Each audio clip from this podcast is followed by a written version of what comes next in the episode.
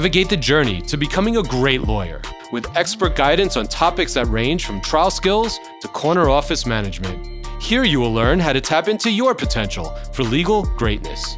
I'm Andrew Smiley, and this is The Mentor, ESQ.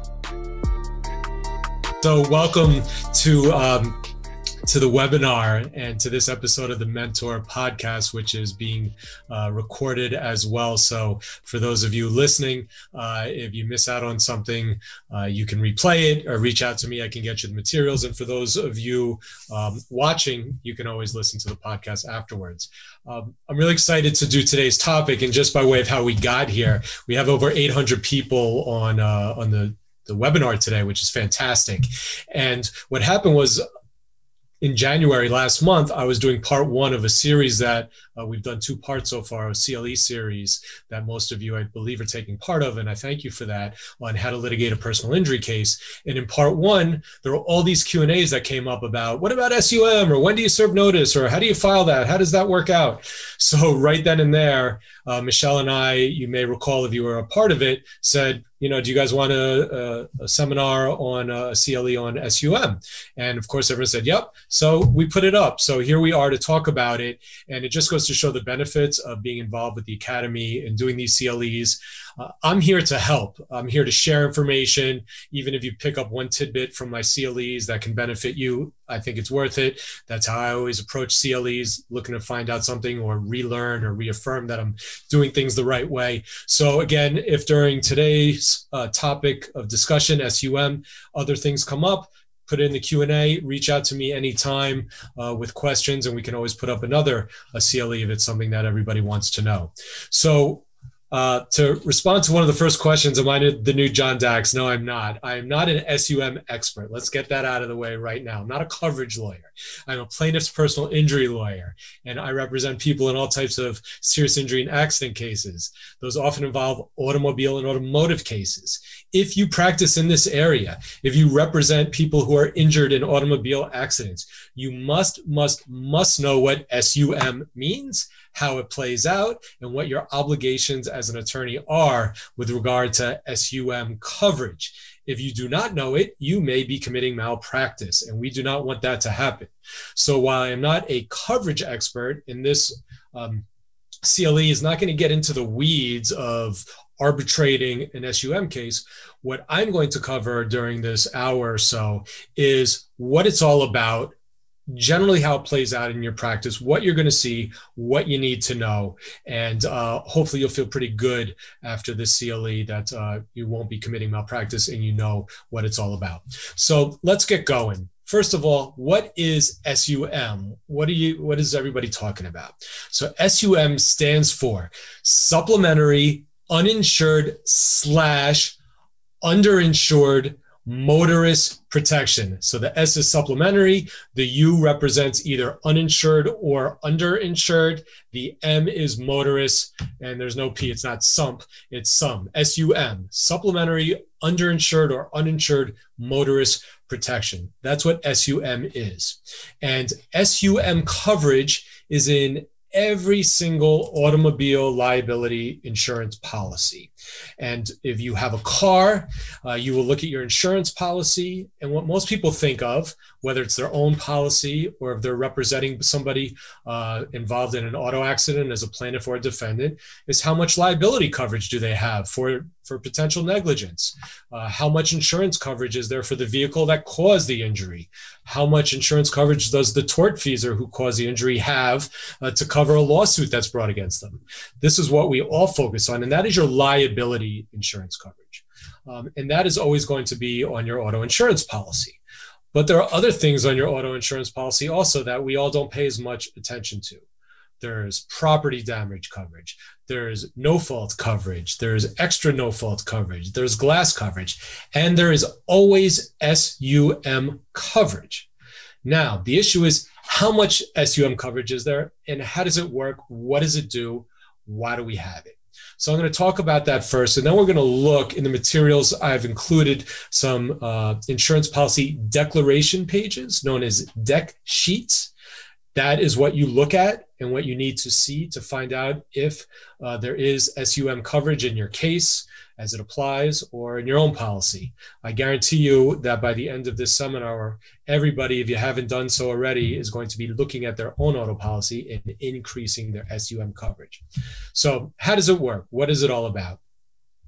SUM coverage comes into play when a person is injured and the tortfeasor who causes the injury has liability insurance coverage that is less than the injured party's SUM coverage.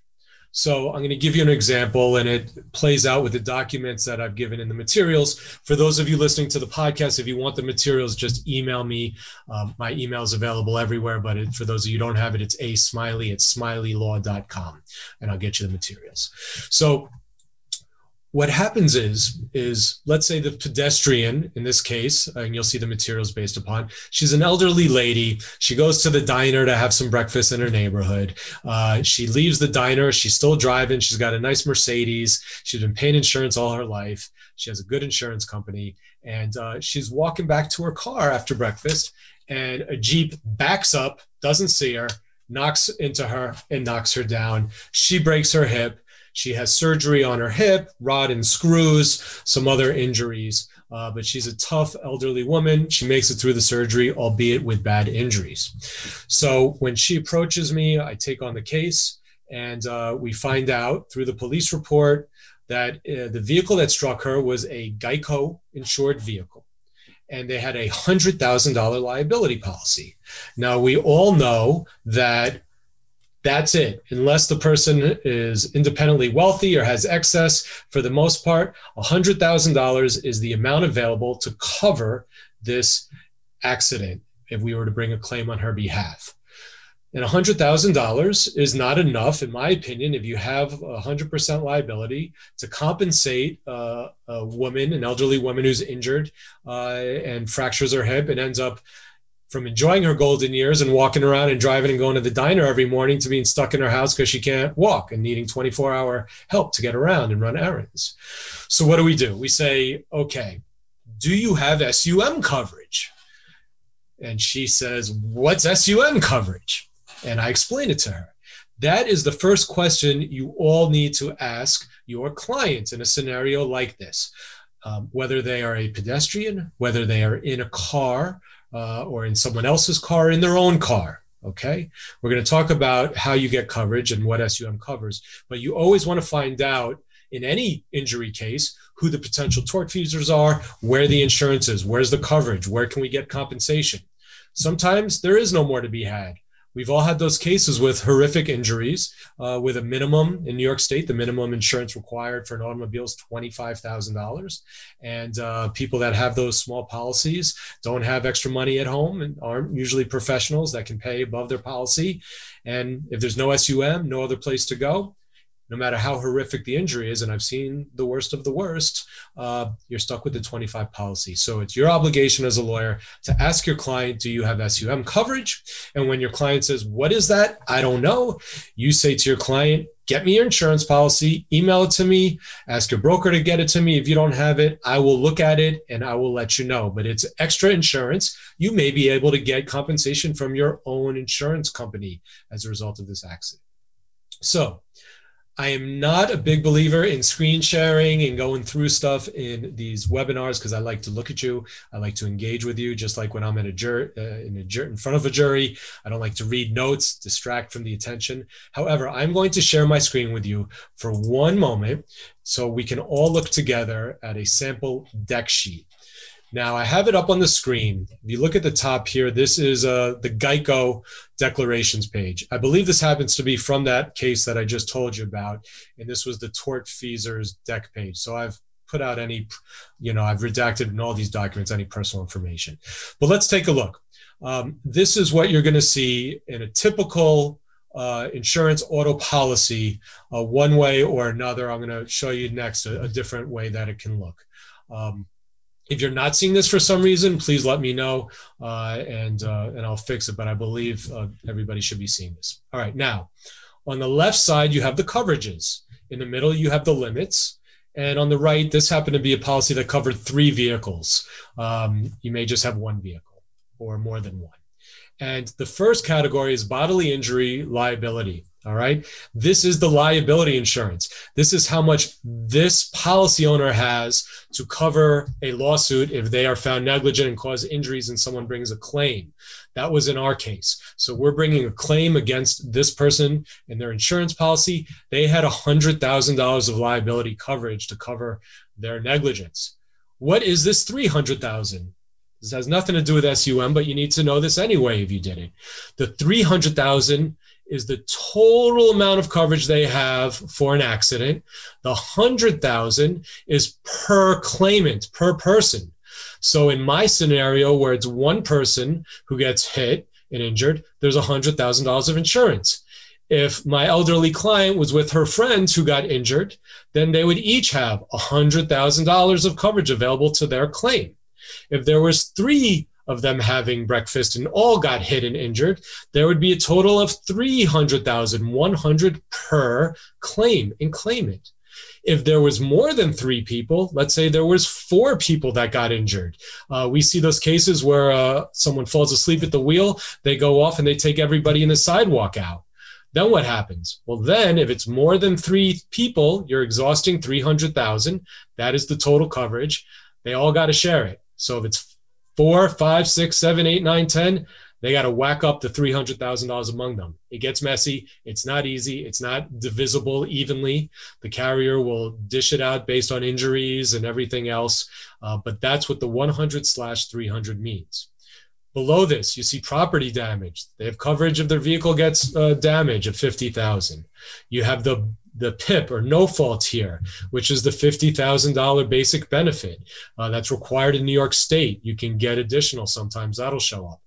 And what do we come to next? The SUM. You can see it here on the left supplementary, uninsured, underinsured, SUM.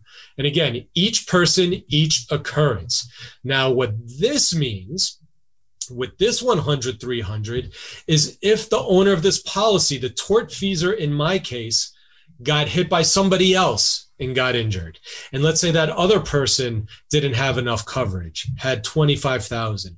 They could then make a claim with their own insurance company because they had the SUM coverage. Again, if it was one of them in the car injured, 100,000. Two people, 200. Three people, 300. More than three, you got to share the 300. So this, the SUM is so important, and it's important for all of us as individuals with cars and family members, because this is the amount of insurance that covers us. We don't have to worry about the tortfeasor's coverage. The more we have in supplementary underinsured motorist protection, the more we have to protect us and to cover us if the tortfeasor doesn't have it. And here's the best part SUM coverage will cover everybody who lives in the household where the policy owner resides. Okay. So your whole family's covered if they live with you, if you're the owner of a policy. If you've got cousin Phil who's been sleeping on the couch and living with you for the last year, cousin Phil's covered. Okay. If it's a situation with roommates, the burden is showing residency and that they actually lived in the household at the time. It's so important you have this. It will cover you, your family, your client, your client's family members. If they're in a car and get an accident, if they're walking on the street and get in an accident, this is the number that you want to get a lot of, as much as you can afford.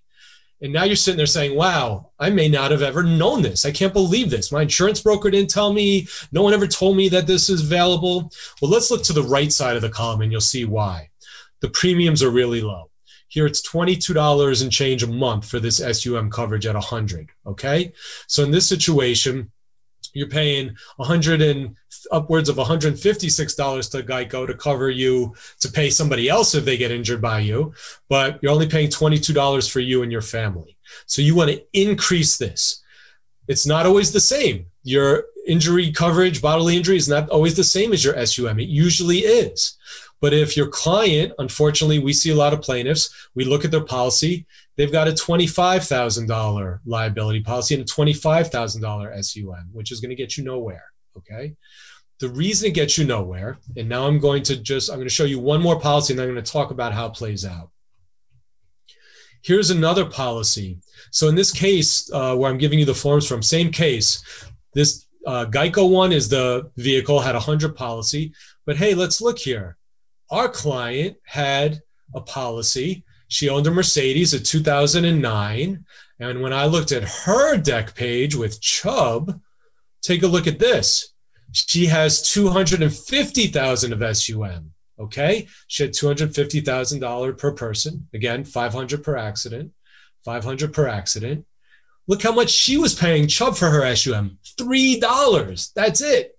Isn't that crazy? And 319 uh, if she hit somebody else. All right.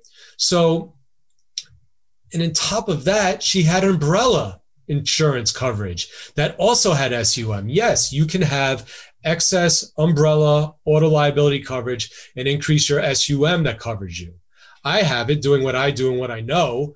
I have a million dollars liability, a million dollars SUM, then I have a $5 million umbrella policy with 5 million SUM. So God forbid something happens to me or my family members. I know that I have tons and tons of coverage. I don't care if the person has $25,000 in minimum coverage. All right. So these are the deck pages. This is what you need to look at. I'm going to stop sharing now. Okay. Now, how does it work? Here's how it works your SUM coverage or your plaintiff or your client that you're representing in an auto injury case, or if you're representing a carrier uh, in the SUM policy, whoever you're representing, here's how it works. The SUM only comes into play, only comes into play if the amount of the SUM coverage you have is greater than the total amount of coverage in automobile policies that the tortfeasor has. So in the example I just gave you, there was $100,000 in Geico that the tortfeasor had in liability coverage that I can go after on behalf of my client by bringing a claim or a lawsuit. That's the total amount was 100,000. But hey, I asked for my client's SUM policies and when I looked at it, I was really pleased to see she had 250,000. You usually don't see that. You usually don't. Unfortunately, people usually have 25 or 100 and it matches what their own policies are. So, what this means is that if we can get the entire $100,000 policy limits from the tortfeasor, we can then get the difference between the 250,000 of SUM coverage and that $100,000 for the benefit of my client, for the plaintiff. The SUM carrier gets a credit. They get an automatic deduction of the policy limits that you can obtain if you obtain it from the tortfeasor. So you take that 250, you have to get the $100,000 policy offered and tendered. You subtract that, and that leaves another $150,000. And then you proceed to try and get that $150,000. Okay. Um, you'll see some other letters in the materials, and we'll talk about this. In this case, it's very unusual. You may not see it in your uh, career as an attorney. Uh, you may never have seen it. I think I just saw this one case. But we then had to get that 250 minus the 100, that 150 tendered to then go after the umbrella policy, which had another million, and they get a credit off the 250. You're rarely going to see that. What you're usually going to see is you're going to see the tortfeasor's policy limits. If let's say they have a 25 policy, this is the most practical thing. You're usually going to get a tortfeasor that has a $25,000 policy or a $100,000 policy. Usually, you're lucky if you get more. Then you look at your client's policy, the plaintiff. And if the tortfeasor has a 25, the plaintiff's SUM policy is a 25, they cancel out. There's no extra. 25, if that gets tendered, they get the credit, 25, zero is owed. That's it. You have to have more. So if the client uh, has 100 SUM and the tortfeasor is 25, and it's a bad injury, you get them to tender the 25. Then you go out uh, go or, uh, towards the SUM carrier. For the balance, 100 minus 25, it allows you an extra 75. The more, the better. If your client has a 250 SUM and it's a 25 tortfeasor policy, then you have an additional 125,000 you can go after. So that's how it works. Uh, you have to have more in your SUM than the tortfeasor has, and then you can go after your SUM. We're going to take a break so that Kate can do the polling, and then we'll go from there. Thanks so much, Andrew. Um, again, if you're here for CLE credit, we ask that you answer this uh, upcoming poll. I'll read it out loud for those of you on the phone, and you can email us your answer. First poll Where is Michelle Stern? A, in the Adirondacks at her parents' cabin with no internet access. B, don't worry, she'll be back next week. Or C, if you miss her, check out the Mentor ESQ podcast, season two, episode two. Thank Great, you. Thank you. So there's a lot of questions, and I love questions. We're going to be doing a Q&A uh, starting at 2 o'clock, so uh, please hang in there. Uh, because I have so much material to cover, it's hard to get to all these questions during this hour, but you can stay on. It goes from 2 to 2.30. I will answer every single question that I possibly can. But I did see a few, and, and I'm going to answer a lot of these questions. Uh, I'm not done yet in the next half hour, and I think I'm going to cover a lot of the questions that are asked. But just a few quick ones. Yes, SUM is the same as UM slash IUM. Yes, you need to get the full policy limits to kick in. Yes, you usually have to have the same liability coverage uh, to increase your SUM. So you can't have a hundred liability and ask for a million SUM. You usually have to have the same liability. So you're going to have to buy more liability. It does cost more, but look, you got to decide how you're going to spend your money, and your clients are going to have to decide that. Spend whatever you feel comfortable. This is one area, trust me, I've seen it all. You want to have as much coverage for liability and for SUM as possible. So let me explain now how this works, now that hopefully everyone has a good handle on what it is. What happens is when you take on the case, you need to explore this right away. You're, you know, we're all looking for coverage uh, when a case comes in the door. So you're going to want to find out SUM coverage uh, right away, get those policies.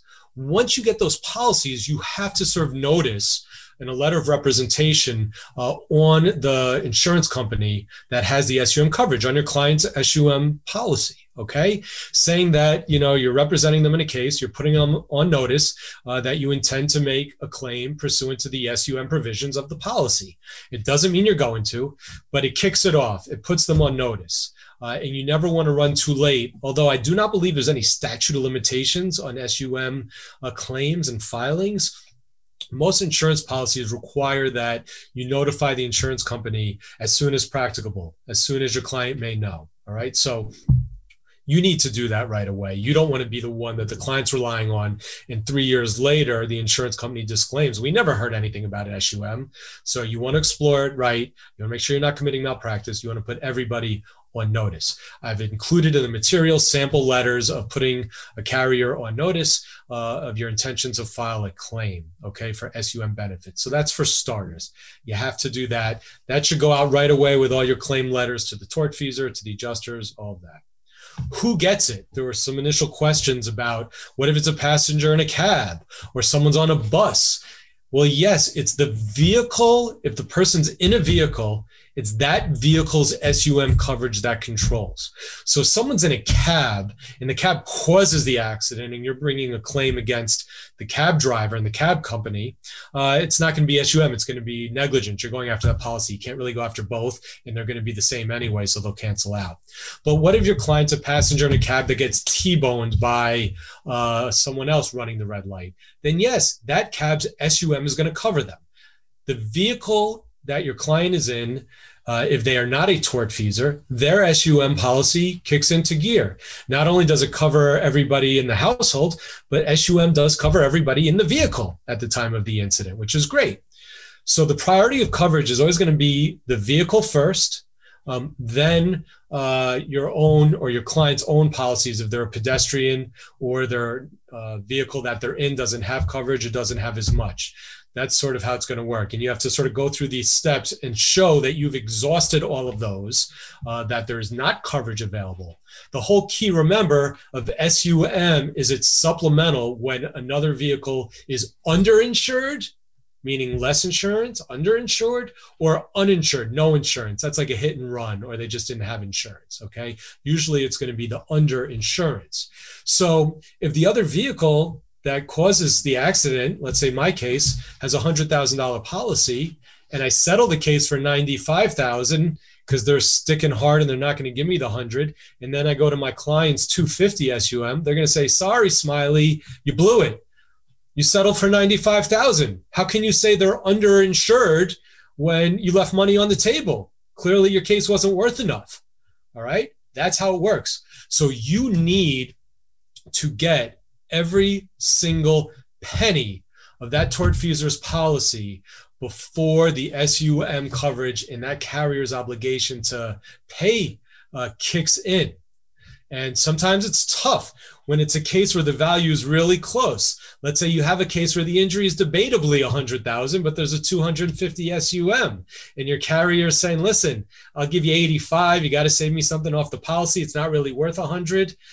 What do you do in that situation? Well, what you do is you say, "Listen, sorry, uh, primary adjuster, but I have SUM. I've told you I do. I'll send you the SUM deck sheet if you need to see it. We've made a claim. I need every last cent. I'm a good guy. I love to save carriers off the policy, but I can't save you even a penny because if I do, I'm committing malpractice. I'm not able to uh, go after the SUM coverage. So please just tender the policy. I'll save you on the next one, but I really need it. Uh, and that's where we're going to go. So that's how it plays out. You have to get it all. All right. You have to get all the tortfeasor's coverage. That's why you have to see if there's a, any excess coverage. If in this case, um, the 100,000, they had excess coverage, again, I can't pursue the SUM until I exhaust all the tortfeasor's auto policies. And I'm going to tell you why it's auto policies, uh, because otherwise they're not underinsured for the accident. They have coverage, and then you can't go against your own SUM or your client's own SUM policy. So again, cabs can cover you, vehicles that you're not in can cover you. Uh, buses, unfortunately, it's a pain. New York City, if they're injured, we know of those cases where the bus takes off too fast and someone falls, breaks their hip. Um, you can get SUM coverage from a bus. You can get no fault from the bus. So look into that. But again, it would cancel out SUM uh, if you're saying the bus is the tortfeasor. But if the bus got hit, I would look into that. All right. Now, the reason you're going to have to exhaust all auto policies, um, I just had a case where not only was there a negligence case, but our client had his leg severed off. He was in a uh, in a box truck, uh, commercial vehicle. Some of you may know who handle products cases, and during the crash, he hit into the back of a vehicle. The whole thing collapsed, lost his legs, bled out, and died. Um, there wasn't a lot of coverage in the auto case. We had a products case going, and um, but in the vehicle that our client was in, there was SUM coverage, a decent amount. So the question was if we exhaust all the auto policies um, and then we get a settlement in the products case, which we did, is the product settlement a set off from the SUM? You know, even if you got a lot and the family got a lot, in the products case, a lot more than even the SUM coverage was. Wouldn't they get a credit? How does that work? And we were pleased to find out. We did the research because, again, I don't know everything. Nobody does. Always do your homework. I spoke with my coverage counsel. We did some looking. And just because uh, our client's family got the benefit of a settlement from the product liability carrier, that is not auto coverage. We exhausted all the auto coverage and it was underinsured. So we were able to get a settlement, an additional settlement from the SUM claim, which was pretty cool. So uh, you can get into the weeds on this stuff, which I promise not to do. We only have 20 minutes and change left. But just be aware you need to exhaust all the auto policies. That's what you're looking at. Auto policies, exhaust them all. Then you can go after SUM. All right. Now, so how do you get there? How do you get that money for your client? Well, in the case that I've given you the materials of, uh, you'll see that first of all, we put everybody on notice of SUM claims as well as regular claims. Then I spoke with the Geico adjuster and I pushed really, really hard. I got them all the medicals, got the police report, confirmed it was a fractured hip, hospitalization, surgery, rod and screws. It's worth more than the $100,000, flat liability. Uh, there's SUM coverage. I need your policy. I hounded that Geico adjuster uh, after sending the records until they tendered it. I said, come on, you're holding me up here. I, I've got an elderly woman I'm representing. I need you to tender your policy. I've given you everything you need. And I need an affidavit of excess. For those of you who do not know about affidavits of no excess, you may be committing malpractice in your practice. I've attached a sample of an affidavit of no excess. Uh, all that is, is it's a form that carriers uh, for auto policies will send to their insured where they ask them to check off boxes and they notarize and sign saying they have no other policies other than that $100,000 policy in this case. That is an affidavit saying there's no other coverage. You have to get that. You should get that in all cases you settle when you're settling for the policy limits, whether there's SUM or not.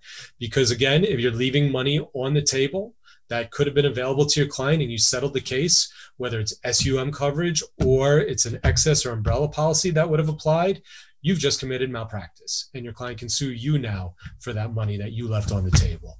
So be careful and do not settle cases for the policy limits unless you get an affidavit of no excess. Okay. And the carriers will get that. Sometimes they come in different ways, shapes, or forms. I've had to prepare a sample affidavit to give to carriers, to give to their clients it's tough because sometimes clients with the minimum policies are not cooperative. They disappear on the carrier. They're not signing off these affidavits. So in that instance, I will do a asset check of my investigator run an asset check uh, where the person lives, what we can find out to try and get a general sense of whether or not there's more coverage um, until you feel reasonably confident and you explain to the client. Again, if you've been following my CLE series, I'm big on informing the client about everything. Explain to the client you're settling for the policy limits. You usually like to have an affidavit of no excess. Unfortunately, you, despite your efforts over the last month, you can't get it. Uh, you've done an asset search, which reveals, just want to make it clear, make sure you're comfortable make sure you have their consent and before they sign the release you tell them that. I wouldn't worry so much about affidavits of no excess on 25 policies. Those people usually do not have excess. I don't think you can with a 25 policy. Frankly i don't think i've ever seen it. But if you're settling a case for 100000 if you're selling a case for the policy limits at 250 uh, the higher you get up in number the more you have to be concerned. If they're giving you a primary tortfeasor's policy limits of 500,000 or a million dollars, you better check for an affidavit of no excess because people carrying 500 policies or million policies usually have umbrella policies. Speaking of umbrella policies, they do not automatically come with SUM coverage. That was a question I saw briefly before, uh, but you can get, and I recommend you do pay for SUM coverage explicitly in your excess and umbrella policies and tell of your clients that have the means to do so to get that coverage.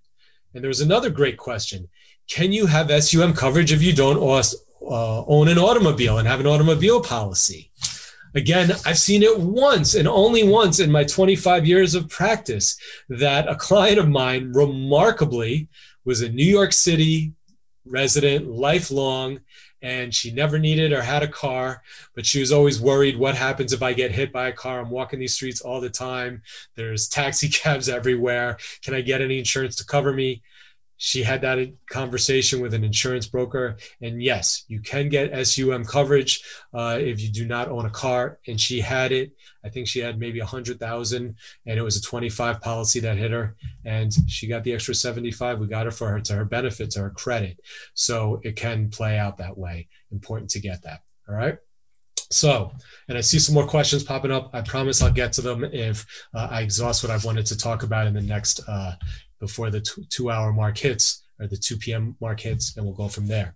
All right, now you get, in my case, I had uh, the Geico said, Smiley, you got it. You got the 100,000. Uh, we're tendering it. Okay, good luck with your SUM case. I say, great, thank you. Um, can you please put that in writing? I need it in writing and I need your affidavit of no excess. I need you to provide both of those. I need them in writing. I hound them until I got those. Sometimes there's a delay, but you need to hound and hound until you get those.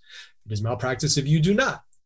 Then, once you get the policy limits tendered in writing, and in that letter, it has to say, We are hereby offering you $100,000, which represents our insurance policy limits. Okay, has to say in the tender letter, this represents the full amount of the policy limits. You get your affidavit of no excess. Then you take that information and you reel off a letter to the SUM carrier, the same one that you put on notice at the beginning of the case. You send them a letter. Hello, I'm back. Remember, I sent you that letter? Well, this is in furtherance of that letter. We have now, uh, the primary tortfeasor has tendered the policy limits. Uh, enclosed herein, please find the tender letter of the policy limits and an affidavit of no excess. You need to provide that to the SUM carrier. And in that same letter, you need to ask for written consent. Yes, you need written consent in New York State. I recently learned you do not need it in other states, or not all states for that matter. Uh, I have a case in Connecticut where I reached out to it, and the very nice brokers, after me hounding them for two weeks to get consent, uh, said, "All right, stop hounding me, Mr. Smiley. In New in Connecticut, we don't need to give you written consent or verbal consent for that matter. You don't need it." So I had that in writing. But you need consent from the SUM carrier to settle, meaning send releases out, sign releases to the primary tortfeasor. They will give it to you by uh, by course. If they don't, uh, after a period of time and you cover yourself with letters requesting it, you can then proceed because they are not able to unreasonably withhold consent. And they know that. So as long as you send them enough letters saying, I need consent, I've sent you this letter, this is my fourth letter. Uh, at this point, I am taking the position you are unreasonably withholding consent, uh, and uh, I will then proceed to settle the case if I do not hear any objection or otherwise from you. So you've covered yourself. You can then get that. Then what's the next step? Okay. You've settled the primary, you've gotten the tender letter, affidavit of no excess, you've gotten written consent, or they've waived it in essence because you've covered yourself. Then you speak to the insurance adjuster for the SUM claim and you say, Hey, I'm ready to talk. Are you ready to talk? And what are they going to say? I need medicals. I need this. I need that. So make sure you get everything to, to them. What I like to do when I see a case going there, when I know more likely than not we're going to get the policy limits and be going to the SUM part of the case, the whole time, whenever I get records in, every time I send it off to the liability carrier, I'm sending it to the SUM carrier. Here's your for your file. Here's the records. Here's the injury so that by the time you're ready to talk turkey with them and you've gotten the primary tendered, they have the records. You're not sending it all and hearing, well, I'm going to need to review, I'm going to committee it, it'll take a month. You got to work them, keep working the phones, emails, letters, get them everything while you're working the primary case. It's how you move cases, folks. it's how you get your clients their compensation quickly. This is how you get your fee paid when you get the case resolved quickly. Things don't sit. Get them everything. So then you make the call hey, I've given you all the records. My client, she's an elderly woman. You've seen the records, you've seen the surgery. I'm having an economic report generated, which is going to show seven figures is what it's going to cost her for 24 hour home health aides to now drive her around to do errands because she wasn't able, she used to be able to do it before this accident. So in this scenario, she has 250 of uh, SUM coverage and umbrella coverage SUM. I need you to tender you get the credit from the 100 that I've shown you has been tendered. I need you now to tender your difference, which is the 250 minus the 100. That gets me another 150. And I want you to tender that to me because I want to settle the case now. And uh, in the instance where there's even umbrella or SUM excess, you're going to want to go to the next level and again get consent in the letters and all of that. So you start the negotiations, okay? And you ask them and you hound them to see if they're ready to talk turkey they're going to say, well, we're not going to pay you the whole amount. You know, we get a credit. And the worst we have to lose is by going to arbitration. And they're usually right. Uh, by going to arbitration, they're still capped at the policy limits. So in my scenario, the 250, you subtract the 100, their full exposure is 150. Whether they pay to me on the first phone call or they wait till I arbitrate the case go through arbitration, litigate that, which we'll talk about briefly, get a decision from the arbitrator awarding the whole policy limits. That's it. That's their full exposure. There's no bad faith or anything like that. So usually you have to save them a little something to make it worthwhile. So you try that process. You try to negotiate, see if you can settle it. But sometimes there's a million in SUM and they don't think your case is worth anywhere near that. So you do what you normally do to negotiate a case uh, often they'll mediate. I find that the carriers will mediate the case, um, but sometimes they won't. So what do you do? You have to file for an arbitration with the AAA, the American Arbitration Association in New York. That's how it works. It's mandatory. You cannot sue your insurance company in the state of New York for an SUM claim. You have to file for an arbitration. But it's really easy to do. And by the way, that's different again outside. In Connecticut, same example. There's no mandatory arbitration. You sue the insurance company, um, which I think is is more leverage because uh, you know, your plaintiff's going to end up in a courtroom in front of a jury with an insurance company as a defendant saying they're not paying your client who's been paying premiums for all these years. So um, you can sue them, but not in New York. In New York State, it's mandatory arbitration, but it's not a bad thing, especially during the pandemic. The cases are going to move faster in arbitration.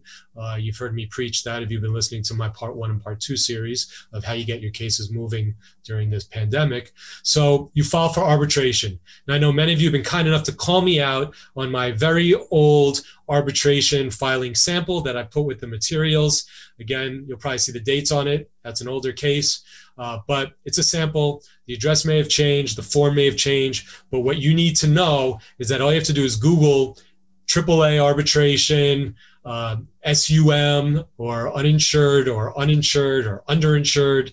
Put in those words. Uh, it'll come up on their website, and they have all the forms there. And they'll have the form there uh, for submitting the claim. They give you the directions. It's super easy. Um, they tell you how to serve it, uh, how to file it, who you send copies to, and the fee and the information. I gave the sample in there just to give you an idea. You check off all the applicable boxes. Uh, you may have to attach a, a policy of insurance that applies. Whatever it is, just follow through what the AAA tells you to do. It's all laid out there, the forms are there, and file for the arbitration. I recommend filing for the arbitration. The same discussion I had in part uh, two of my CLE series on litigating a personal injury case last a uh, few weeks ago, uh, as to when to file lawsuit or when to keep negotiating same sort of thing. You get a sense of when you're being delayed or jerked around, and they're not real about settling a case or setting up a mediation. Um, and that's when you want to file it. You want to keep the case moving. You can always settle it after you file for the arbitration. Uh, there's really no downside. It's not a huge fee. It's not difficult to do, and it gets you in the wheelhouse and it gets you in the system. All right. So you file um, for the arbitration. And for those who have never uh, conducted any kind of arbitration through the AAA, it's pretty streamlined. The rules are online. You download the rules, you stick to the rules, you follow them. But what will happen is you'll a file will get opened. You'll get emails saying your, your arbitration case has been opened, uh, and eventually you'll get notified of who your arbitrator is, who's assigned to the case. If you're lucky, it'll be someone that knows a little something about uh, about auto cases and SUM policies. It usually is. And um, then they'll set up a conference. You have a conference. They go over sort of the uh, rules, and uh, and then you proceed with the arbitration. I'm going to take a quick little break so Kate can give you the second poll, and then after that, uh, I'll wrap up everything that I can get to, and then we'll go to the Q and A. Thanks so much, Andrew. For those of you who have been on all along since one o'clock, you have fulfilled your um, CLE requirement as long as you stay on through the end of Andrew's presentation. If you're here for Pennsylvania or Connecticut credit, it's a 60 minute credit hour. Uh, we ask that you stay on through the Q&A to be sure that you get those um, the credit for, for those, those states as well. So I'm going to launch this poll. The second question is Which Academy CLE are you most excited to attend next? High tech, low cost, obtaining your client's medical record, audit trail, and more. Tomorrow, February 18th. B, new uniform rules for Supreme and County Courts, the implementation. This is a follow up to our basics course last month. That's on February 23rd. The Danger Zone, when stress, burnout, and chronic overwork collide with ethics on February 24th. Finding a path to justice through mediation, March 2nd. And or how to successfully litigate a personal injury case series, part three, your adversary, the preliminary conference, and initial discovery, March 3rd. Thank you all. We are to 87. I'll keep it open. Andrew, I'll hand it back over to you. Okay, great. Wow, I think this is the most questions I've seen pop up in a Q&A, uh, 84 so far, which is cool. Keep them coming. I will work on getting to all of them, even to the question about my virtual backdrop. I'll get to that as well uh, in the Q&A. All right, so as part of the main part of this program, I'm going to run till the two o'clock hour, then we'll hit the Q&A. Please hang around for that if you'd like. Um, so let's talk about the procedure for the arbitration.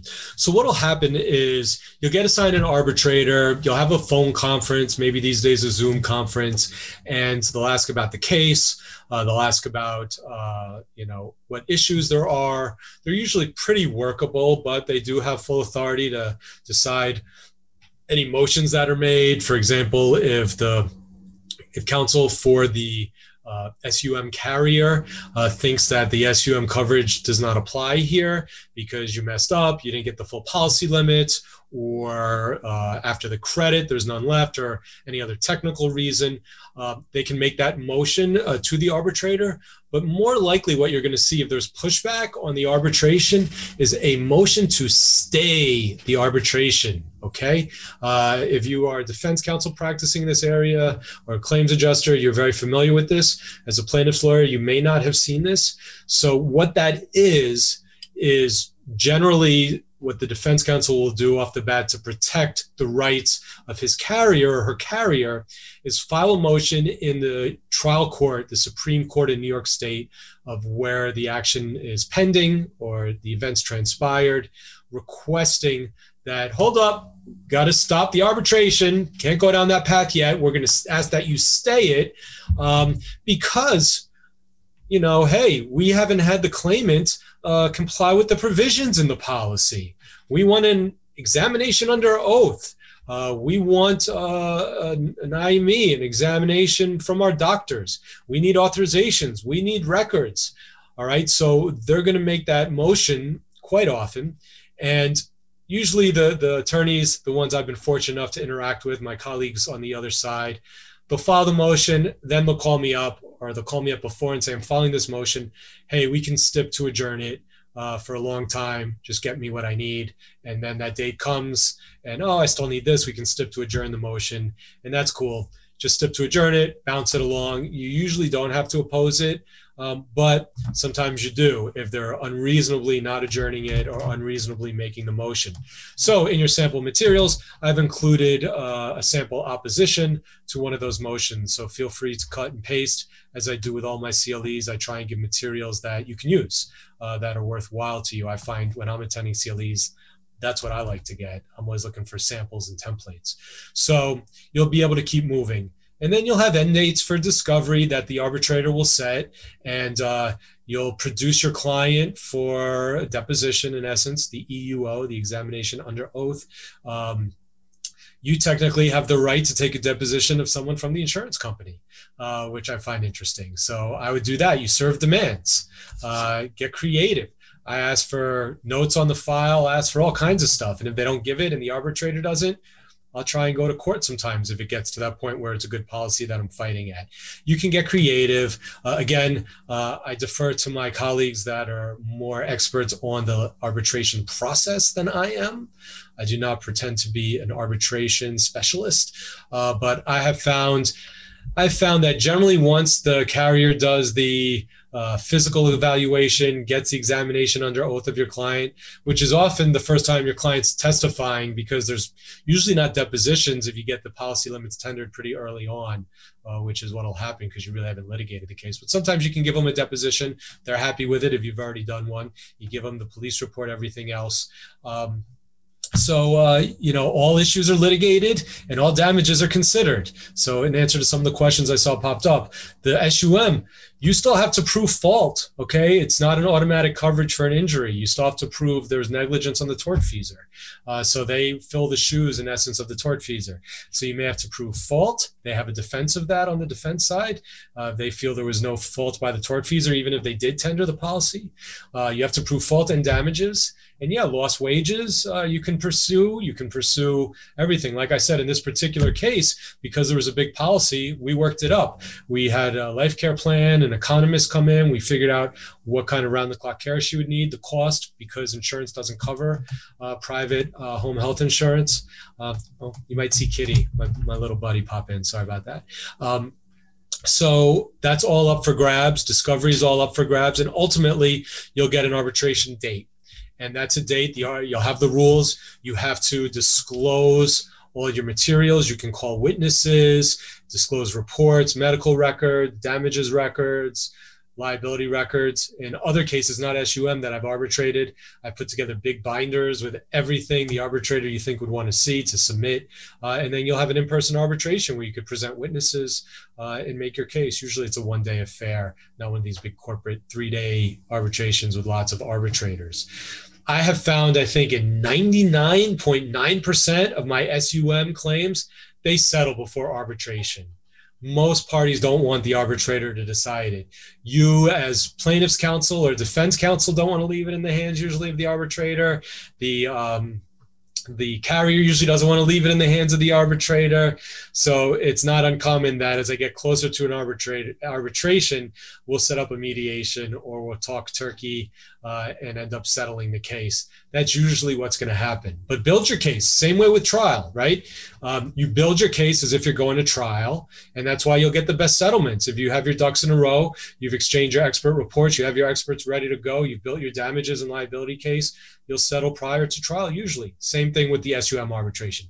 Build your case, uh, be ready to go, and um, show your adversary what you plan to show them at the time of the uh, arbitration, and then usually uh, your case will settle either by mediation or in advance of that.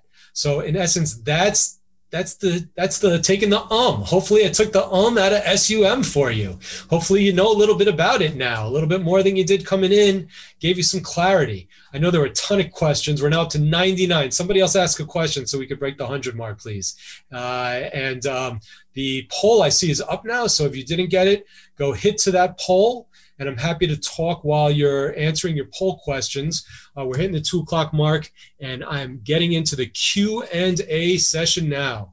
So please stay with me if you'd like for the Q and A. If not, thank you for joining us. Join me. It's not too late to hop into part three, uh, which kicks off on March 3rd of the whole process of how to litigate a uh, plaintiff's personal injury case. Uh, the next series we're going to get up to, we've already talked about filing and jurisdiction and leading up to it. This next part, it's a seven part series. Part three is in March, uh, and we're going to get into discovery when issues joined, initial discovery conferences, and all of that.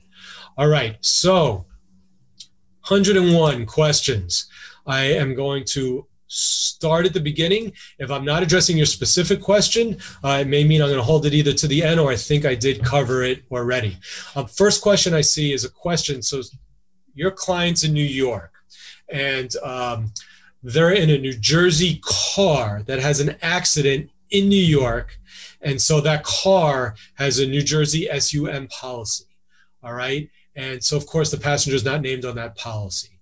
Um, again, I'm not as familiar with New Jersey cases. My understanding is is that if the New Jersey auto policy has SUM, then you can go after that policy. That's how it plays out, and that I believe is the correct answer. But someone who has more experience in these cases, feel free to chime in uh, to this answer. But I believe that's how it plays out. Again, you look at the host vehicle wherever it is. Uh, I think SUM is nationwide look for that coverage, see if it's there. That's the first step. If there is no coverage and your client is a passenger and has their own SUM, then you're going to go after that. Okay. Um, all right, I'll answer the quick background coverage. Uh, I had somebody make this for me. It's basically if you do backgrounds, uh, all you need to do is have someone handy with photos and moving stuff around and putting images on photos, and then you can use that. Uh, you just upload it as a photo in your virtual background. I got all kinds of cool backdrops, backdrops that I use other than this one for my other Zooms too. My office, uh, my garage, things like that. All right. Um, multiple vehicles, okay, with various UM coverages. What order? How do you figure that out? Usually, if you uh, you or your client have multiple cars, usually they're going to all fall under the same policy like we saw that geico one where there were three different cars covered. So it's rare i haven't really seen it where it's multiple cars owned by a plaintiff or a person in different policies for different cars. It's usually the same. Sometimes one will be a business policy uh, which is good because business policies are usually greater than private auto. But again usually the auto policy uh, that they're in is going to be the primary one. You have to exhaust that. You have to look whether there's stacking provisions.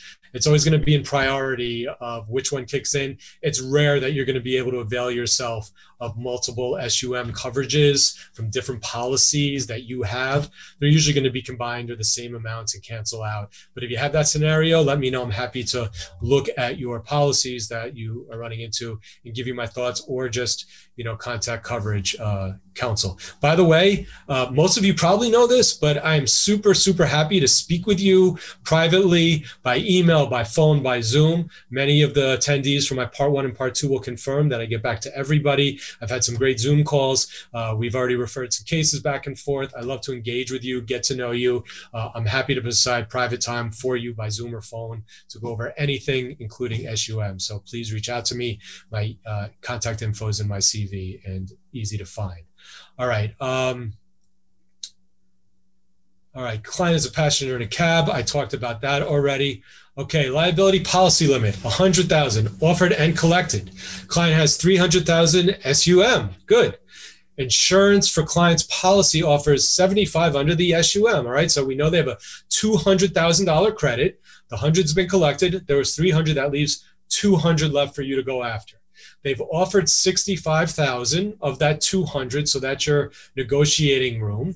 Uh, does the offer consider the credit as SUM would receive, or should the offer be for 165? No, they're offering you 65,000 of the remaining um, 200,000. Okay, so your cap is 200. They're offering you 65. Looks like you're in a pretty good spot. You got to negotiate between 65 and 200. They're not going to give you the 200. So you're going to tell them, look, I'm going to save you something, but you know this case is worth the additional 200. You got to do better than 65. And there you go. You have your parameters. Work it out. Uh, let me know if you want me to mediate the case for you. I'm not a mediator, but I'll happy, happily broker a deal for anybody for free if I can. Uh, maybe put it in mediation, but you should be able to settle that case. Um, all right, answered that question. All right, good. I've covered a lot of these. Um, someone says, I thought if there are more than one defendant, it can be used against each defendant, not accumulative. Incorrect. No. So if your client's hit by two cars and they're each different policies and they each have a 100 policy and your client has a 200 SUM, I don't think that exists, but it's all going to cancel out. Again, you have to exhaust all of the automobile tortfeasor policies. Okay. Um, I'm not familiar. Someone's asking me if I can point to a New Jersey rule about the credits that would happen in a New Jersey case. Sorry, can't give you that info. Um, SUMs on umbrella policies. I think I answered that. Yep, you can get them. You have to pay separately and specifically request them. Otherwise, you're probably not going to see it. Uh, SUM is the same as UM, UIM. Same way PIP and no fault is generally known to be the same thing. Talked about consent, stacking policies. Um, yeah, I mean, um, again, stacking policies usually doesn't happen in any situation. Forget about SUM or liability. Uh, most policies will have a disclaimer, uh, for example, saying, uh, I'll cover you in this auto accident, but if you're driving another vehicle, I'm not going to cover you. That other vehicle's insurance has to cover you first, if there is that. Um, okay. A responsible driver carriers in liquidation. Hate when that happens. SUM endorsement addresses the issue. Treat as though uninsured. And that carrier tendered its limit. Um, does SUM have a right of subrogation? So, right of subrogation uh, and credit are different. Uh, whether or not they have a right of subrogation to go against the tortfeasor, I don't know. That'll be their policy is going to control that. Um, how specific does the plaintiff's notice to the SUM carrier need to be? What is the timing? What point does that notice or tender need to go out? I touched on this earlier. You just need to let them know you're making a claim for the injuries with the date of accident and you represent that client. That's putting them on notice. I have sample letters, the materials. Use that get it out immediately or as soon as you find out there's SUM coverage, get it out. You never want a situation where you, as the lawyer, was aware or should have reasonably been aware of the coverage and failed to put them on notice. So once you find out, get that letter out. What are the ramifications when the UM carrier denies permission to accept the underlying policy limits? All right, so that's when they don't give you consent. Again, I think I touched on that. They can't unreasonably withhold. That's their penalty. Put them on notice, paper it to death, and after a long enough time, I figured 30 days, and you've lettered it to death, you tell them you're going to settle it unless they object timely, and you'll be fine. All right, there are a lot of questions about that, what I just answered. Does an underlying court action against the tortfeasor need to be discontinued before pursuing SUM? Great question. I do not believe it does. So if you're pending, you're in litigation, your carrier, um, uh, the tortfeasor in that litigation, defendant offers the policy limits. Yeah, you don't need to submit a stip of discontinuance. I've never seen a requirement of that. You can go right for the SUM. Um, and if need be afterwards, if their carrier wants you to submit a disc, submit a stip of discontinuance, then just do it. There's no problem. Aha! Someone said there's a six-year statute of limitation. Thank you for that. Uh, for filing an SUM claim, uh, I would believe that's because six-year statute of limitation in New York State we're talking about is based on contract, and an SUM policy is a contract. So six years from that. Thank you for putting that up there. Um, no problem uh, submitting an SUM claim for a pedestrian. We do it all the time. It has to be during the use of operation of a vehicle that the injury occurs. So if they're hit by an automobile, that covers that. Okay. So the practical question, uh, there's several of them being asked about whether or not, and the client's going to ask you, well, I don't know. I don't want to sue my insurance company. They're going to increase my premiums. Do they do it? Probably, yeah, they are going to do it. So if your premiums go up $100 a month, which would be huge, if they double, you know, you're paying another $1,200 a year, but it gets you another $200,000 in your pocket, what do you want to do? Tell your client you can't guarantee the premiums won't go up. If they've been a paying client for a long time with no other claims, it may not but it may. But what I always say is, listen, it's worth it. Uh, you can always switch to a new carrier afterwards uh, if that's how they're going to treat you. But it's not going to go up so high that it's going to uh, outweigh the benefits of pursuing the SUM claim. So again, inform your client uh, so they know. Tell them to rest easy uh, and that they should still pursue it in your opinion, but they don't have to agree with you. If they don't want to, that's their loss, and you don't do it. Okay, listen to the client. I always say that we work for our clients. We inform them. We want them to make informed decisions, but they ultimately will make the decisions like settlement and other things like SUM pursuing. Um, okay.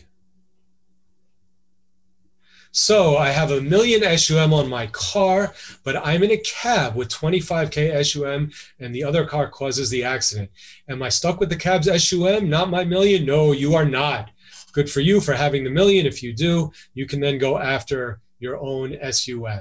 Um, if the if your policy requires you to get the cab's 25 SUM first, I don't think you need to um, I think it will still cover you, uh, and you're not stuck with the cabs SUM. I think you can elect your tort tortfeasor's limit. Again, usually you need to exhaust the tort tortfeasor's policy limits. You don't need to exhaust any other SUM policies limits. So um, you can check me on that, but certainly you are not going to lose out on that 1 million SUM coverage one way or another if the tort tortfeasor has a $25,000 policy. That's what it's there for. You're going to get use of that. Um, what is my experience with an Uber Lyft SUM in an ATIC BI vehicle? I'm not sure what ATIC is, but yeah, you, Uber and Lyft has, uh, I believe they have million SUMs, and we've had success with those. So if your client is in those, they're in an accident, they're not the tortfeasor.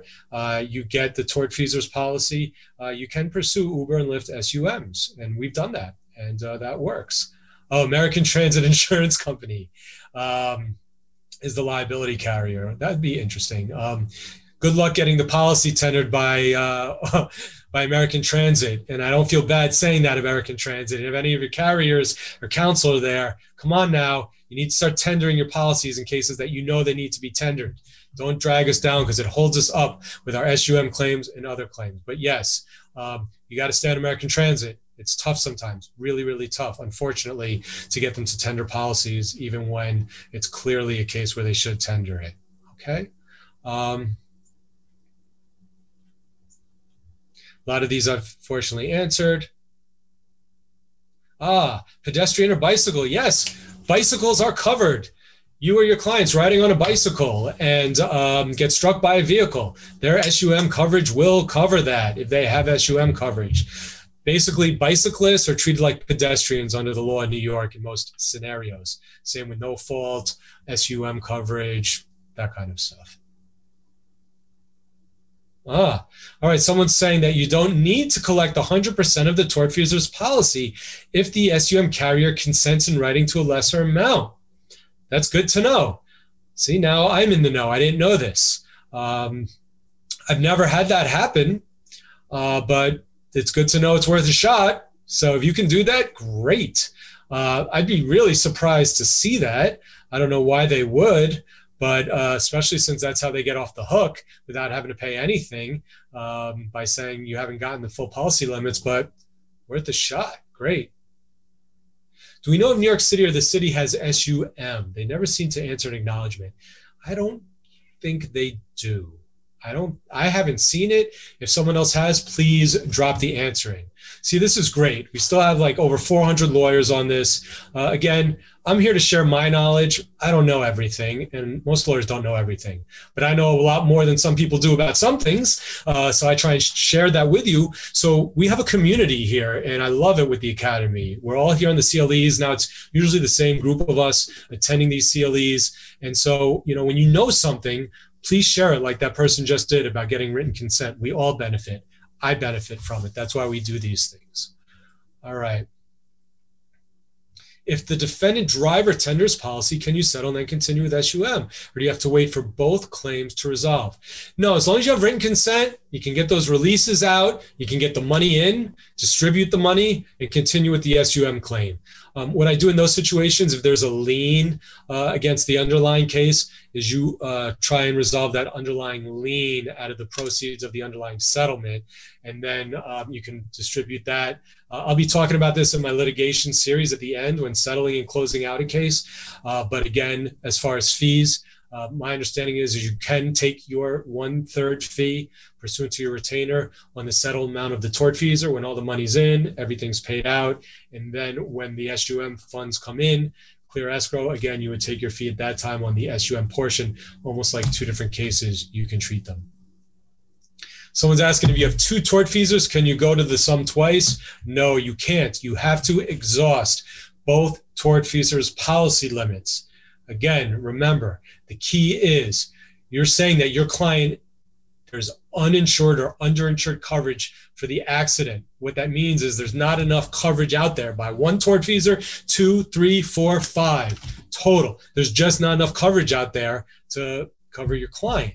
So you have to exhaust all of them before the SUM kicks in. Hey, it would be great if you had a 300 SUM and you got 100, go after 200 extra SUM. Got another 100, went after. Doesn't work that way, unfortunately. Okay, client is a taxi cab driver operating his own taxi on his way home. He's in a motor vehicle accident. He has a household vehicle separately insured with a different carrier than his cab. His taxi has no SUM, but his household vehicle insurance does. Can the household policy SUM apply? Yes, it can. Very good question. Again, the ruling out is all the boxes are checked. There's extra coverage. Tortfeasor's policy gets exhausted. There's no other SUM coverage other than his vehicle at home. The caveat is if that policy at home says that he's operating another vehicle that he owns, okay, then it may not cover it. There may be a disclaimer. So you just need to check the answer to that question. And the answer to a lot of these questions, frankly, is found in the language of the insurance policy get the policy, read the language. I can't tell you how many times I read the policy in this case I talked about earlier, where we got a big settlement in the products case of whether that would be a credit. I kept reading and rereading the SUM policy that we were attempting to pursue. And I kept seeing, you know, if you've exhausted basically all other known motor vehicle policies. So I sent over to my coverage counsel. I said, Am I reading this right? It says motor vehicle policies. It doesn't say all other policies. And sure enough, that's how it played out and that's what we found out was right. We found a case on point. So read the policy. If it doesn't kick in there will be a disclaimer or a reason not to and if there's not a, some type of risk uh, of exception or disclaimer for that you should be in good shape. Answer that uh, i deal with the elderly who no longer drive but often riding cabs and cross streets. Yep, that applies. Get them, get them a policy. Speak to any insurance brokers you know, they'll be happy to get it for them. Uh, get that policy. Again, you do not need to have a car to have SUM. Everybody in the country, everybody in the state, especially everybody in New York City, needs to have SUM. Uh, hopefully, things are going to get back to normal. We're all going to be crossing the streets in busy cities, especially in New York City. My office is in Midtown Manhattan on 42nd and Lex. Can't tell you how many times uh, me or a staff member or a lawyer in my firm has come this close to being hit uh, when we're crossing the street to go grab lunch. There we see accidents, things happen. You need to have SUM for these instances. Cabs and uh, and livery cars are required to have 100 in coverage in New York, but all the cars 25,000 is the minimum. You need to have more than 100 to cover yourself. All right, we got 13 minutes left. Still got a bunch of you hanging in there. Thank you. Um, all right, I exhausted that. Again, a lot of people ask about multiple plaintiffs. You exhaust the bodily injury policy, but not for the full amount. Good question. Okay. Here's an interesting twist. So here's the situation. Um, it's a 2550 policy.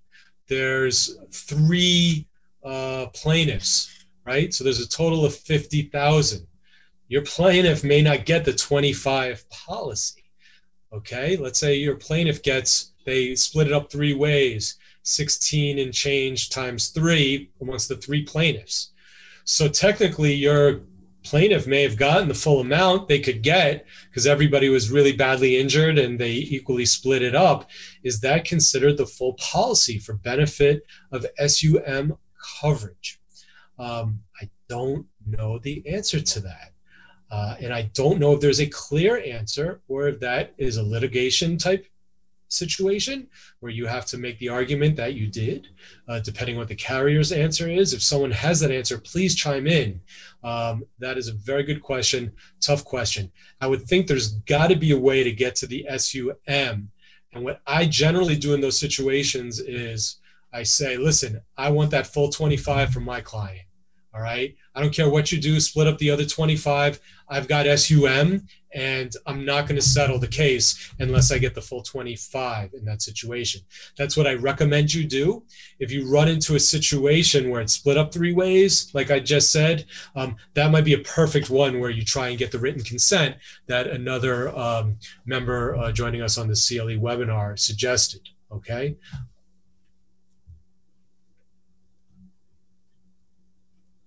There's so many great questions here. You can see how this is just like such a ripe area for issues and questions and uncertainty. Um, all right. All right. There's some good answers popped up. I'm not going to read those. Everybody pop up your Q&A, look through it because if I haven't addressed it, I know a lot of other people are commenting and kind enough to help me out here. Fielding questions. Thank you.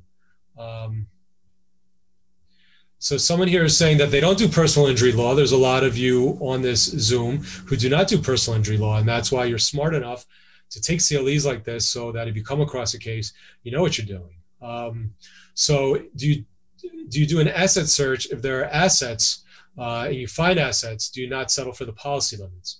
So generally, here's how this plays out, folks you look at the policy limits and you look at the client's injury and you look at whether or not there may be um, liquid assets. And by that, I mean someone owns a house in their name, you're not going to, even if you get a judgment, you're not going to take their house away from them. You're going to be a lien holder until they sell that house and you'll probably be second lien holder behind a mortgage or other liens. All right. That's not viable. The only time you're really going to get assets is a situation I once had where a physician had like a $50,000 insurance policy and the case was worth, you know, 250,000. And I they kept telling me, "Listen, they only have 50. The doctor's on staff at a hospital. It's not fancy. They're salaried. They don't make a lot of money." And I said, "Too bad. They make enough money. Uh, they're a physician. Uh, you want to show me their tax returns? I'll take a look. Otherwise, uh, and we'll work with you. Otherwise, you know they're they're gonna have to dig into their pocket. So in those situations you do that. Uh, so if your asset search comes out that they have money they earn a good income uh, and it's most likely you can get you feel comfortable going after them. Or they're corporate. This we find this in the corporate situation. Um, again this isn't dealing with SUM but again settling for policy limits. I have a case right now where a trucking company uh, caused a really bad injury to my client and uh, there's a million dollar policy and they're like oh you know you want to talk within the policy i'm like where's the affidavit of no excess? They gave it to me. I said, how come this trucking company that makes eight figures a year doesn't have more coverage? They own assets, they have inventory. Well, even though it shows it on the books, well, you know, they do a whole song and dance. They share with me the books. I send it to my forensic accountants. Said they can come up with money. Trust me, they're they're being fancy with their moving of money, but they have a lot more than their coverage. So you put the screws to them. I have no problem doing that on a corporation, and I've told them they may even be on the Zoom if you're there. I'm not saying anything privileged. I'm not giving names, but I'm not settling that case. It's flat liability. It's a rear ender uh, with you know fusion surgery and hardware. They're going to have to be uncomfortable and come up with money. And so yes, to answer your question, you do not settle the case for the policy limits in that case. If you're ever in a situation with a case or SUM where the, you want to settle the policy limits but go after the SUM or after the insured, um, if it's uh, if, if you want to go after the insured in a situation where it's just tortfeasor policy limits, you're not going to settle that case unless you sign a release. Your client signs a release. That case is going to be over. So in a situation like that, here, even if they offer me the million dollars, I can't have my client sign the release and just get the million from the insurance policy and then continue after uh, the trucking company for the balance. A lot of clients think you can do that. They're like, well, can't I just get the insurance money? Let's go after their assets. Uh, it's all packaged together. You're not getting the insurance money without signing a release agreement. And in that release agreement, you're releasing liability. So be very careful. Uh, and you have to tell your clients, and you need to know that if you are in that situation, even if the policy limits are tendered, if you're going to continue on, you keep that tender letter off to the side, but you do not sign releases until the case is done. And that sometimes means verdict, judgment, appeal, or otherwise. How does SUM work with an MVAIC or MVIAC claim? Um, generally, you're not filing an MVIAC claim uh, if you have SUM because you have to show there's no other coverage. Uh, if you don't know about uh, the Motor Vehicle Accident Indemnification Company or Corporation, uh, we call MEVIAC. Um, that's basically it's the the municipality, uh, New York City or New York State. You'll find a twenty five thousand dollar pool of money if there's no coverage at all, uh, and that's twenty five. They'll step in the shoes, and it's basically a pool you can submit to get some of the twenty five policy, and uh, you're not going to be hitting that if you have SUM. You're going to go for the SUM. So the two of them don't play in the same sandbox. All right, I've got about six minutes left. I'm going to try and get through what I can. Um, multiple tortfeasors, I talked about that. Do you need a verdict to establish the value of a case for SUM recovery, or how otherwise do you get them to pay the fair value? So, for those of us that specialize in personal injury cases and plaintiff's injury cases, um, and in general, how do we get to values? There's lots of ways. Uh, and again, you need to inform your client on your process and why you're recommending numbers. Um, generally, the way that um, I look at values is first through experience. If you're experiencing, you've been doing this uh, for a long, long time. I've been doing it 25 years, only doing this type of work. My father's still practicing, been doing this for 57 years. Can you believe that? I won't be practicing for 57 years, but God bless them. And you see stuff and you get an idea of values of certain types of cases, okay, in ranges. That's for starters. And if that range that you're familiar with is higher than the policy limits, you know it. If it's less than the policy limits, you know it. But if you really need to get into the nitty gritty, and let's say it's a case and there's a million dollar policy, and the uh, representative from the carrier is saying you're crazy, you want 750, this case is worth 200, prove me wrong then what you do is uh, the New York Jury Verdict Reporter is a great resource. You can Google them. They will do a search for you of all settlements, verdicts, uh, appellate searches can be done. Uh, you give them as much information as you can and ask them to do an injury search.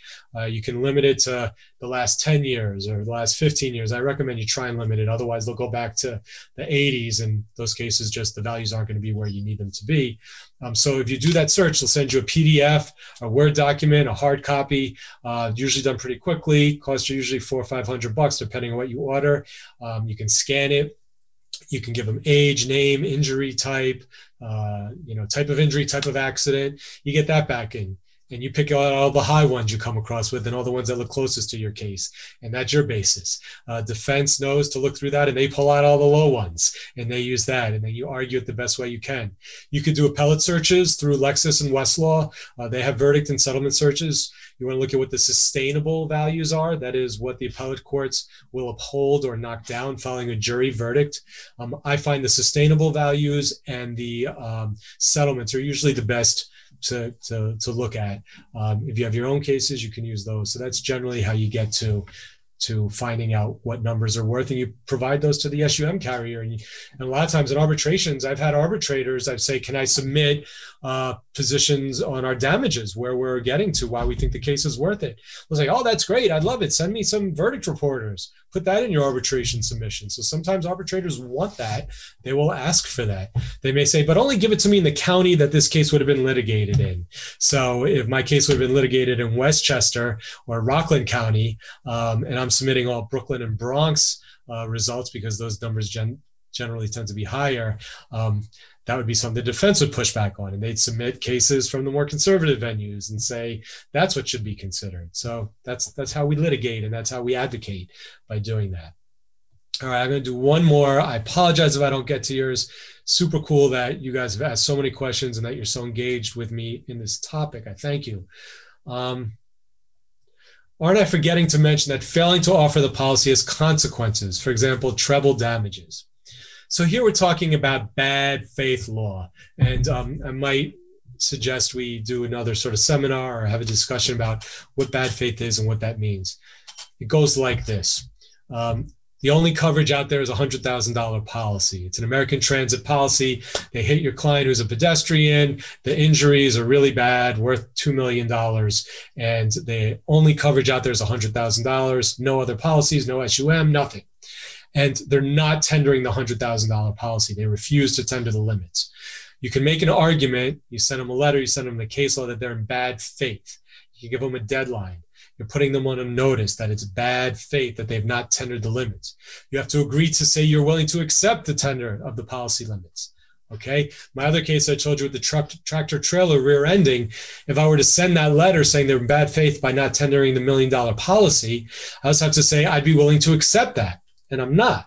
But I could do that if I was willing to accept it. I could say you're in bad faith. And then ultimately, if you go and you get a verdict uh, and you've done the steps you need to establish that you've given them notice of a bad faith and they were in bad faith, then you can file a separate lawsuit. Uh, against directly against the insurance company for bad faith. If you are if you're successful in that, then the insurance company has to pay the value, even if it's a million dollars and their policy is only for a hundred thousand. So that's a whole nother topic. Um, ah, good question. I do want to answer this uh, before uh, we sign off, something that everybody should consider. Here's the question If a plaintiff initially settles with an underinsured motorist carrier, an SUM claim, uh, for hit and run, but later finds the vehicle and brings an action against the tortfeasor vehicle, does the uninsured motorist settlement offset the recovery? Great question. I had a situation like that. It went something like this a truck uh, with a corporate name on the side of it hits my client, causes a bad injury. The client had SUM coverage. It was a while ago, I forget, but I'm going to use some sample numbers. Turns out there was 500,000 in SUM. We, it was a hit and run. They couldn't get the plate. Although we identified the company, they said we have 100 of these vehicles. We can't tell you who it was. It wasn't our guy. Sorry. Uh, we don't know who the driver was. We can't even confirm this was our vehicle, leased, all that. So we settled the SUM claim. Let's use a number $300,000. Then we, through our investigation, work really hard, do some really good lawyering, if I do say so myself. And in essence, we kind of identify the truck. We're able to identify it to basically, even though we don't have the plate, we know it had to have been part of this fleet and that they own it. And the New York VTL, they're liable. So we ultimately, and we brought in a lot of parties. There was the owner of the vehicle and like five other companies that they may have leased it out to. Um, everyone's pointing fingers. They cobbled together a settlement. Okay. So the settlement doesn't get uh, reduction, but when you settle the, the the SUM claim, there's language in there that says if you later on come across a tortfeasor that has money that you settle with and you get money, we the SUM carrier gets a credit. That's the kicker. So they get a SUM, you got to go back to them and say, yep. And you have to let the client know. You got to say, listen, when we settle this liability case, we're going to have to pay back a portion of it to the SUM carrier because technically this wasn't an SUM case. We got to pay them back. And you can negotiate that too, uh, which is interesting. So you have to be aware of that.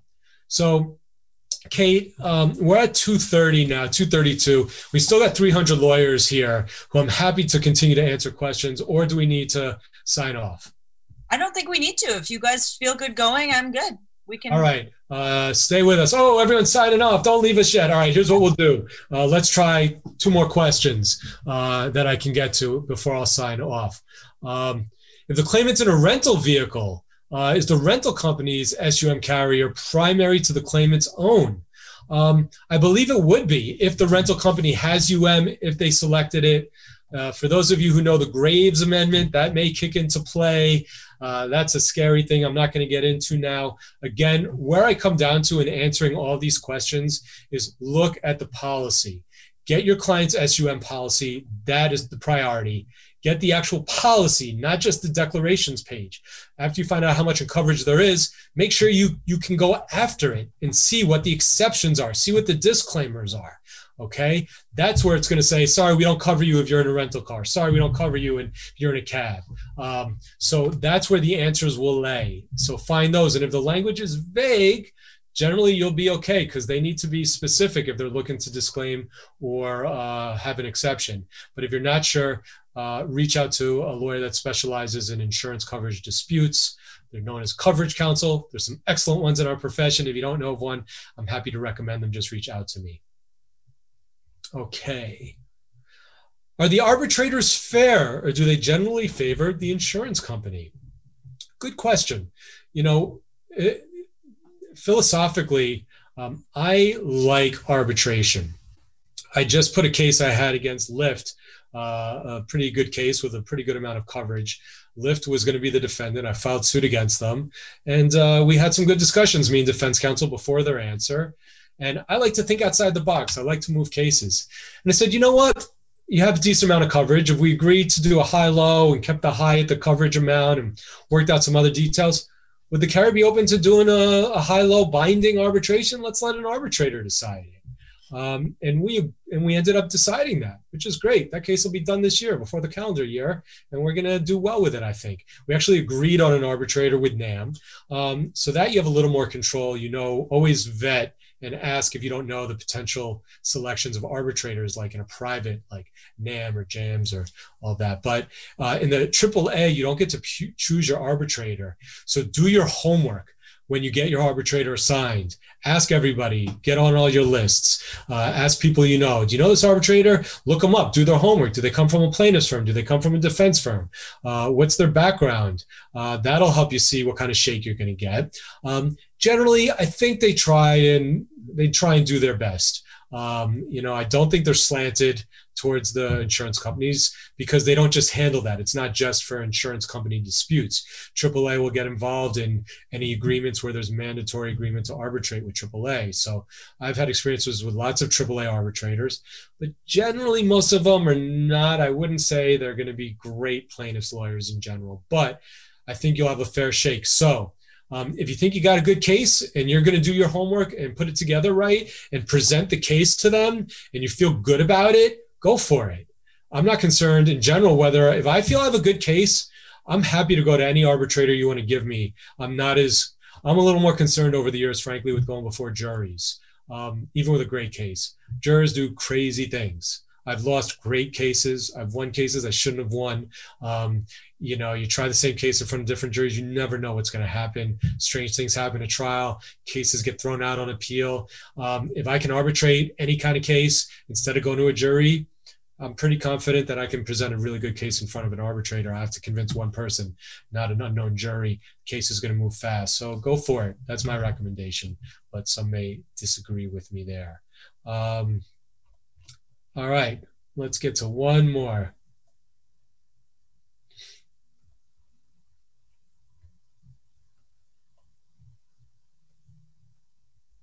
Do you have to prove exhaustion of the $50,000 no fault before going for lost wages at an SUM arbitration? Good question.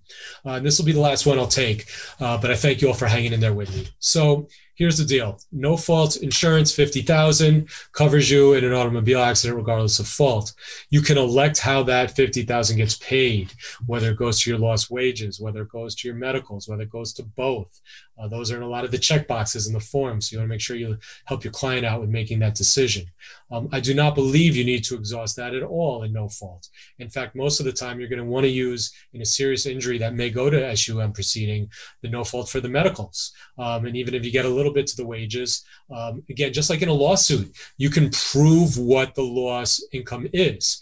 Now, if part of that was paid by no fault, they'll get a credit. But if you have $100,000 in potential loss income and you can argue that to the SUM arbitrator as damages, same way you would to a jury, and they got 25,000 from no fault, you know, if you haven't considered that, you can deduct that and say, yeah, they got that. So there's still another 75, but you don't have to exhaust it for that to work in SUM. The only thing you have to exhaust without written consent or uh, for a lesser amount and with written consent for the full amount is the full policy limits. So, with that, I thank you all so much for joining me uh, for this CLE about taking the um out of SUM. I talk, hope I took that um out. And uh, everybody, go increase your SUM policies. Uh, as a little plug, if I may, since you're kind enough to hang in here with me, if you like the information I'm giving you, I do a lot of it. I've got five uh, five more parts to a seven part series walking you through how to litigate personal injury case. Format's the same. You're going to see me like this with this backdrop, talking about the different steps. The first uh, Wednesday of every month. So March 3rd is going to be part three, my podcast, The Mentor ESQ. Check it out. I have CLEs. You can get credit for it. You can go back and listen to these when you miss them and get credit for it, uh, submitting it online. It's really easy to do. I've got a lot of great interviews with some amazing lawyers uh, as well on the podcast. So I think you'll enjoy that. And thank you for joining me. If you're listening by the podcast, thank you as always for tuning in and being a regular listener. Uh, if you like the podcast, please share it, like it, um, and send it to those who you think may enjoy it. And lastly, uh, again, I love meeting and connecting with other lawyers. I've been meeting with so many other lawyers. Uh, one of the benefits of this pandemic, everybody being on these Zooms, reaching out, workshopping cases. Uh, I've been setting up Zooms and phone calls left and right. I'm happy happy to give free advice, no strings attached. Uh, I'm a believer, I say this all the time, in making our community better. Uh, so I'm happy to uh, provide any information I can share to make other lawyers better, even those doing the same thing I'm doing and competing with business for me. Uh, there's plenty to go around. We make each other better. So thank you for that and look forward to seeing you at the next CLE or on the next episode of my podcast.